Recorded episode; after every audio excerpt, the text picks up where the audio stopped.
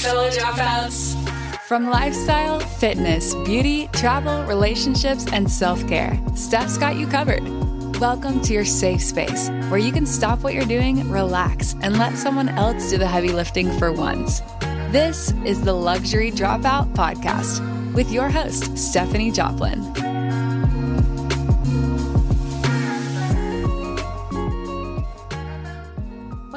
Guys? It's me, Stephanie Joplin, and welcome back to the Luxury Dropout Podcast. Today, we're going to do another SJ snack, and that's just me riding solo for a few minutes and basically telling you guys what I've had on my mind lately.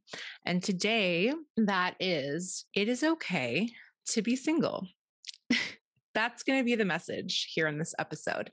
And this took me like a long time to come to this conclusion because when you're getting into your 30s, like say when you turn 30, you all of a sudden have this like epiphany of, oh my gosh, I'm old, right? You're not technically old, but everyone is like, that's old. You've now aged out. And so by the time you're 40 or 50, you're like, well, I'm ancient now, you know, because like society makes us see all these beautiful people who don't age at the forefront of every media outlet. So we're just like, okay, we're supposed to look like Kim Kardashian. She's, you know, looks 25 and she's like over 40, right?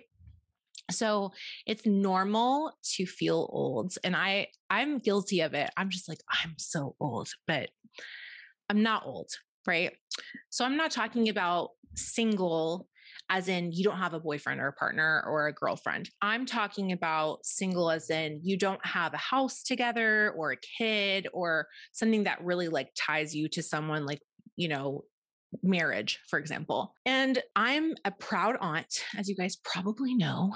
And my sister all the time gets this question like, oh, are those your nephews? And she's like, no, those are my kids. Like, my sister's just obsessed with them. and I take my aunt duty very seriously. And I just want to tell you guys that that is what you should do is take everything you do very seriously, but also with lightheartedness.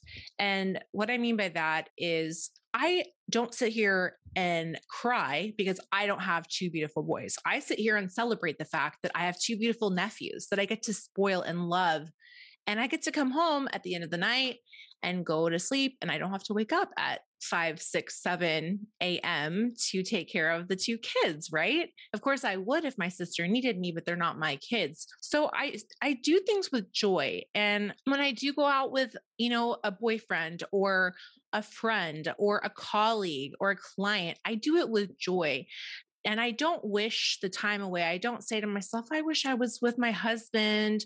I wish we were talking about having kids. I wish we were in the process of buying a house together. I wish I had it all figured out. And there are some days where I think about those things for sure. And that's normal to it's a human emotion to want to have everything like set in a routine. But sit in the moment and celebrate it because you're never going to get the moment back. And, you know, the whole thing with the pandemic has really struck a chord for me because I used to live my life like, what goal am I attaining? Like, where am I going? What direction am I going in? I need to have everything figured out for the next year. And I don't do that anymore. Now, of course, you know, we have a forecast and we plan things in advance, but I truly enjoy my experiences day to day and i try not to like look too far forward and i think that that is has been vital to the revitalizing of my joy and happiness. So today what i want you to do is just take a look at the small victories. They don't have to be a promotion at work or even that you went to the gym. It's just like you got up, you thrived, you lived, you made a stranger smile, you ate healthy, like whatever it is that makes you smile that day. And it, it could literally just be I watched five hours of a TV show. And now I'm a now I'm basically a doctor because I've watched every single episode of House. Like just look for the fun. Look for the fun and stuff and just be like, yeah, I watched House. I can obviously diagnose this rare medical condition. Like, you just have to have a good laugh at yourself. And so, with that, I'm going to say I love you guys. I hope you have an amazing week. Make sure you're subscribed to the podcast. I hope you enjoyed the snack. And don't forget to DM me if you have any ideas or things you want me to talk about on the on the podcast. I absolutely would love to hear from you. Just reach out to me on Insta or Twitter. So I'm sending you big hugs and I'll see you on the next one. Mwah.